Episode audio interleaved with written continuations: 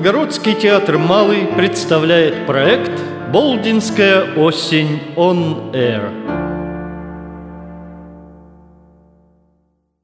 Александр Сергеевич Пушкин «Скупой рыцарь». Сцена первая в башне. Альбер и Иван. Альбер. Во что бы то ни стало, на турнире явлюсь я. Покажи мне шлем, Иван. Иван подает ему шлем. Пробит насквозь. Испорчен. Невозможно его надеть. Достать мне надо новый. Какой удар! Проклятый граф Делорж! Иван. И вы ему порядком отплатили. Как из стремян вы вышибли его. Он сутки замертво лежал и вряд ли оправился. Но все ж он не в убытке. Его нагрудник цел венецианский, а грудь своя, гроша ему не стоит. Другой себе не станет покупать. Зачем с него не снял я шлема тут же? А снял бы, когда б не было стыдно мне дамы герцога. Проклятый граф, он лучше бы мне голову пробил. И платье нужно мне. В последний раз все рыцари сидели тут в атласе да в бархате. Я в латах был один за герцогским столом. Отговорился я тем, что на турнир попал случайно. А нынче что скажу? Ой, бедность, бедность, как унижает сердце нам она когда Делорж копьем своим тяжелым пробил мне шлем и мимо проскакал, а я с открытой головой пришпорил и мира своего помчался вихрем и бросил графа на двадцать шагов, как маленького пажа. Как все дамы пристали с мест. Когда сама Клотильда, закрыв лицо, невольно закричала «И славили Герольды мой удар!» Тогда никто не думал о причине и храбрости моей, и силы дивной. Взбесился я за поврежденный шлем. Геройству что виной было? Скупость? Да, заразиться здесь нетрудно ею, под кровлей одной с моим отцом. Что, бедный мой мир? Он все хромает. Вам выехать на нем еще нельзя. Ну, делать нечего. Куплю Гнедова. Недорого и просят за него. Недорого. Да денег нет у нас. Что ж говорит бездельник Соломон? Он говорит, что более не может займы давать вам денег без заклада. Заклад? А где мне взять заклада, дьявол? Я сказывал. Что ж он? Кряхтит, дожмется. Да ты ему сказал, что мой отец богатый сам, как жид, что рано или поздно всему наследую. Я говорил. Что ж? Жмется да кряхтит. Какое горе. Он сам хотел прийти. Ну, слава богу, без выкупа не выпущу его. Стучат в дверь. Кто там? Входит жид. Жид. Слуга ваш низкий. А, приятель, проклятый жид, почтенный Соломон, пожалуй-ка сюда. Так ты, я слышу, не веришь в долг? Ах, милостливый рыцарь, клянусь вам, рад бы, право не могу. Где денег взять? Весь разорился я, все рыцарям усердно помогая, никто не платит. Вас хотел просить, э, не можете ли хоть часть отдать? Разбойник. Да если бы у меня водились деньги, с тобой стал бы я возиться. Полно. Не будь упрям. Мой милый Соломон, давай, червонцы, высыпи мне сотню, пока тебя не обыскали. Сотню? Когда б имел я сто червонцев? Слушай, не стыдно ли тебе своих друзей не выручать? Клянусь вам. Полно, полно. Ты требуешь заклада. Что за вздор? Что дам тебе в заклад? Свиную кожу, когда б я мог что заложить, давно уж продал бы. Или рыцарского слова тебе собака мало? Ваше слово, пока вы живы, много, много значит. Все сундуки фламандских богачей, как талисман, оно вам отопрет. Но если вы его передадите мне, бедному еврею, а между тем умрете, Боже, сохрани, Тогда в моих руках оно подобно будет ключу от брошенной шкатулки в море. Ужель отец меня переживет? Как знать, дни наши сочтены не нами. Цвел юноша вечер, а ныне умер. И вот его четыре старика несут на сгорбленных плечах в могилу. Барон здоров. Бог даст лет десять, двадцать. И двадцать пять, и тридцать проживет он. Ты врешь, еврей! Да через 30 лет мне стукнет 50. Тогда и деньги на что мне пригодятся? Деньги? Деньги всегда во всякий возраст нам пригодны. Но юноша в них ищет слуг проворных и, не жалея, шлет туда-сюда. Старик же видит в них друзей надежных и бережет их, как зеницу ока. О, мой отец ни слуг ни друзей в них видит, а Господ, и сам им служит. И как же служит? Как алжирский раб, как пес цепной. В нетопленной конуре живет, пьет воду, ест сухие корки, всю ночь не спит, все бегает да. А золото спокойно в сундуках лежит себе. Молчи! Когда-нибудь оно послужит мне, лежать забудет. Да, на бароновых похоронах прольется больше денег, нежели слез. Пошли вам Бог скорей наследство. Амен. А, можно бы... То. Так, думал я, что средство такое есть. Какое средство? Так, есть у меня знакомый старичок, еврей, аптекарь бедный. Ростовщик, такой же, как и ты. Или почестнее? Э, нет, рыцарь, Товий торг ведет иной. Он составляет капли. Право, чудно, как действуют они. А что мне в них? В стакан воды подлить трех капель будет. Ни вкуса в них, ни цвета незаметно, а человек без зрези в животе, без тошноты, без боли умирает. Твой старичок торгует ядом. Да, и ядом. Что ж, взаймы на место денег ты мне предложишь склянок 200 яду? За склянку по червонцу? Так ли, что ли? Э, смеяться вам угодно надо мной. Нет, я хотел... Э, быть может, вы... Я думал, что уж барону время умереть. Как? Отравить отца? И смел ты сыну... Иван, держи его! И смел ты мне, да знаешь ли, жидовская душа, собака, змей, что я тебя сейчас на воротах повешу. Э, виноват, простите, я шутил. Иван, веревку! Я, я шутил, я денег вам принес. Вон, пес! Жид уходит. Вот до чего меня доводит отца родного скупость. Жид мне смел что предложить. Дай мне стакан вина, я весь дрожу. Иван, однако ж деньги мне нужны. Сбегай за жидом проклятым, возьми его червонцы. Да, да сюда мне принеси чернильницу, я оплуту расписку дам. Да не вводи сюда Иуду этого. Или нет, постой. Его червонцы будут пахнуть ядом, как сребреники пращура его. Я спрашивал вина. У нас вина ни капли нет. А то, что мне прислал в подарок из Испании Ремон? Вечер я снес последнюю бутылку больному кузнецу. Да помню, знаю. Тогда и воды. Проклятое житье. Нет, решено. Пойду искать управу у герцога. Пускай отца заставит меня держать как сына, не как мышь, рожденную в подполье. Сцена вторая. Подвал. Барон. Как молодой повеса ждет свидания с какой-нибудь развратницей лукавой или дурой им обманутой.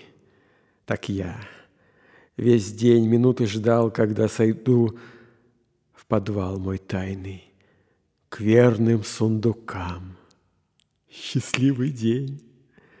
Могу сегодня я шестой сундук, сундук еще не полный, горсть золота накопленного всыпать. Немного кажется, но понемногу сокровища растут. Читал я где-то, что царь однажды воинам своим велел снести земли по горсти в кучу. И гордый холм возвысился, и царь мог с вышины с весельем озирать и дол, покрытый белыми шатрами, и море, где бежали корабли, так я, по горсти бедной принося, привычную дань мою сюда в подвал, вознес мой холм. И с высоты его могу взирать на все, что мне подвластно. Что не подвластно мне? Как некий демон отсели править миром я могу, Лишь захочу воздвигнуться чертоги. Великолепные мои сады избегутся нимфы резвою толпою, И музы дань свою мне принесут, И вольный гений мне поработится, И добродетели бессонный труд Смиренно будут ждать моей награды. Я свистну, и ко мне послушно — робко вползет окровавленное злодейство. И руку будет мне лизать и в очи смотреть, в них знак моей, читая воли. Мне все послушно. Я же ничему. Я выше всех желаний, я спокоен. Я знаю, мощь мою. С меня довольно всего сознания. Смотрит на свое золото. Кажется, немного. А сколько человеческих забот, обманов, слез, молений и проклятия, но тяжеловесный представитель. Тут есть Дублон старинный, вот он. Нынче вдова мне отдала его, но прежде, с тремя детьми полдня перед окном, она стояла на коленях воя. Шел дождь и перестал, и вновь пошел. Притворщица не трогалась.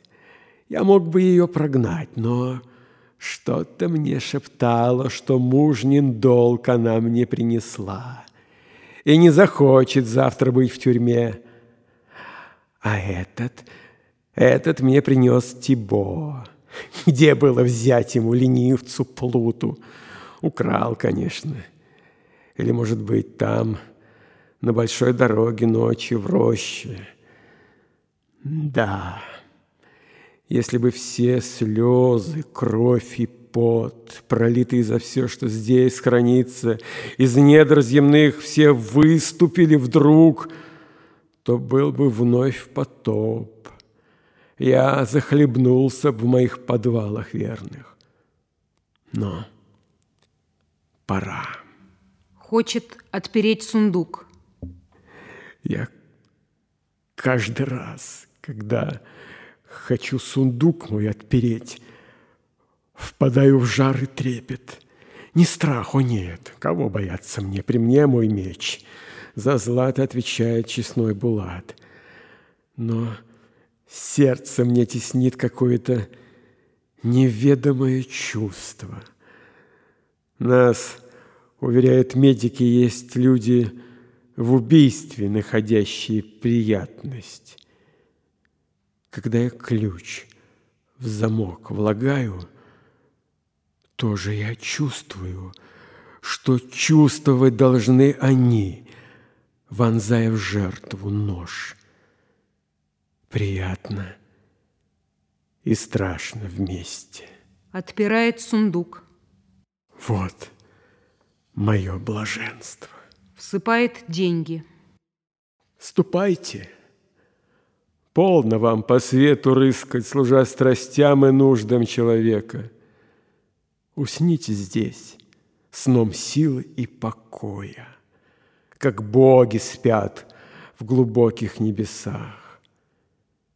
Хочу сегодня пир себе устроить, зажгу свечу пред каждым сундуком и все их отопру, и стану сам среди них – глядеть на блещущие груды. Зажигает свечи и отпирает сундуки один за другим. Я царствую. Какой волшебный блеск! Послушна мне, сильна моя держава, В ней счастье, в ней честь моя и слава, я царствую. Но кто вслед за мной, примет власть над нею. Мой наследник, безумец, расточитель молодой, развратников разгульных собеседник. Едва умру он, он сойдет сюда под эти мирные немые своды с толпой ласкателей, придворных, жадных. Украв ключи у трупа моего, он сундуки со смехом отопрет и потекут сокровища мои в атласные дыравые карманы. Он разобьет священные сосуды, он грязь елеем царским напоит, он расточит. А по какому праву? Мне разве даром это все досталось? Или шутя, как игроку, который гремит костями до груды загребает? Кто знает, сколько горьких воздержаний, обузданных страстей, тяжелых дум, дневных забот, ночей бессонных мне все это стоило. Эль скажет сын, что сердце у меня обросло мохом, что я не знал желаний, что меня и совесть никогда не грызла. Совесть, когтистый зверь, скребущий сердце. Совесть, незваный гость, докучный собеседник, взаимодавец грубый, это ведьма, от коей меркнет месяц, и могилы смущаются, и мертвых высылают. Нет, выстрадай сперва себе богатство, а там посмотрим, станет ли несчастный то расточать, что кровью приобрел. О, если б мог от взоров недостойных я скрыть подвал, О, если б из могилы прийти я мог, Сторожевой тенью сидеть на сундуке И от живых сокровища мои хранить, как ныне. Сцена третья. Во дворце. Альбер, герцог, Альбер. Поверьте, государь, терпел я долго стыд горькой бедности. Когда б не крайность, вы б жалобы моей не услыхали. Герцог. Я верю, верю, благородный рыцарь. Таков, как вы, отца не обвинит без крайности, таких развратных мало. Спокойно будьте. Вашего отца усовещу наедине, без шума. Я жду его. Давно мы не видались. Он был друг деду моему, я помню. Когда я был еще ребенком, он меня сажал на своего коня и покрывал своим тяжелым шлемом, как будто колоколом. Смотрит в окно. Это кто, э, не он ли? Так, он, государь. Подите же, в ту комнату, я кликну вас. Альбер уходит, входит барон. Барон, я рад вас видеть бодрым и здоровым. Барон. Я счастлив, государь, что в силах был по приказанию вашему явиться. Давно, барон, давно расстались мы, вы помните меня? Я, государь, я как теперь вас вижу. О, вы были ребенок резвый. Мне покойный герцог говаривал. Филипп, он звал меня всегда Филиппом. Что ты скажешь, а? Лет через двадцать, право, ты да я, мы будем глупы перед этим малым, пред вами, то есть. Мы теперь знакомство возобновим. Вы двор забыли мой? Стар, государь, я нынче. При дворе что делать мне? Вы молоды, вам любы турниры, праздники а я на них уж не гожусь. Бог даст войну, так я готов, кряхтя, влезть снова на коня. Еще достанет силы старый меч за вас рукой дрожащей обнажить. Барон, усердие ваше нам известно. Вы деду были другом. Мой отец вас уважал. И я всегда считал вас верным, храбрым рыцарем. Э, но сядем. У вас, барон, есть дети? Сын один. А зачем его я при себе не вижу? Вам двор наскучил, но ему прилично в его летах и званиях быть при нас. Мой сын не любит шумной светской жизни. Он дикого и сумрачного нрава. Вокруг замка по лесам он вечно бродит, как молодой олень. Нехорошо ему дичиться. Мы тотчас приучим его к весельям, к балам и турнирам. Пришлите мне его. Э, Назначьте сыну приличное по званию содержание. Вы хмуритесь? Устали вы с дороги, быть может? Государь, я не устал, но вы меня смутили. Пред вами я б не хотел сознаться, но меня вы принуждаете сказать о сыне то, что желал от вас бы утаить. Он, государь, к несчастью, недостоин ни милости, ни вашего внимания. Он молодость свою проводит в буйстве, в пороках, низких. Это потому, барон, что он один. Уединение и праздность губят молодых людей. Пришлите к нам его. Он позабудет привычки, зарожденные в глуши. Простите мне, но право, государь, я согласиться не могу на это. Но почему же? Увольте старика. Я требую. Откройте мне причину отказа вашего. На сына я сердит. За что? За злое преступление. А в чем оно, скажите, состоит? Увольте, герцог. Это очень странно. Или вам стыдно за него? Да, стыдно.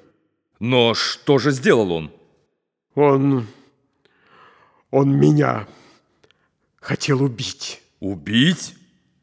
Так я суду его предам как черного злодея. Доказывать не стану я, хоть знаю, что точно смерти жаждет он моей. Хоть знаю то, что покушался он меня Что? обокрасть. Альбер бросается в комнату. Альбер. Барон, вы лжете! Как смели вы... Ты здесь? Ты... Ты мне смел? Ты мог отцу такое слово молвить? Я лгу? И перед нашим государем? Мне... Мне... Или уж не рыцарь я? Вы лжец! И гром еще не грянул, боже правый! Так подымишь и меч нас рассуди! Бросает перчатку. Сын поспешно ее подымает. Благодарю. Вот первый дар отца. Что видел я? Что было передо мною? Сын принял вызов старого отца? В какие дни надел я на себя цепь герцогов? Молчите! Ты безумец, и ты тигренок полно! Сыну. Бросьте это! Отдайте мне перчатку эту! Отымает ее. Жаль. Так и впился в нее когтями, изверг. Подите, на глаза мои не смейте являться до тех пор, пока я сам не призову вас. Альбер выходит. Вы, старик несчастный, не стыдно ли вам? Простите, государь, стоять я не могу. Мои колени слабеют. Душно, душно. Где ключи? Ключи, ключи мои. Он умер. Боже, ужасный век, ужасные сердца.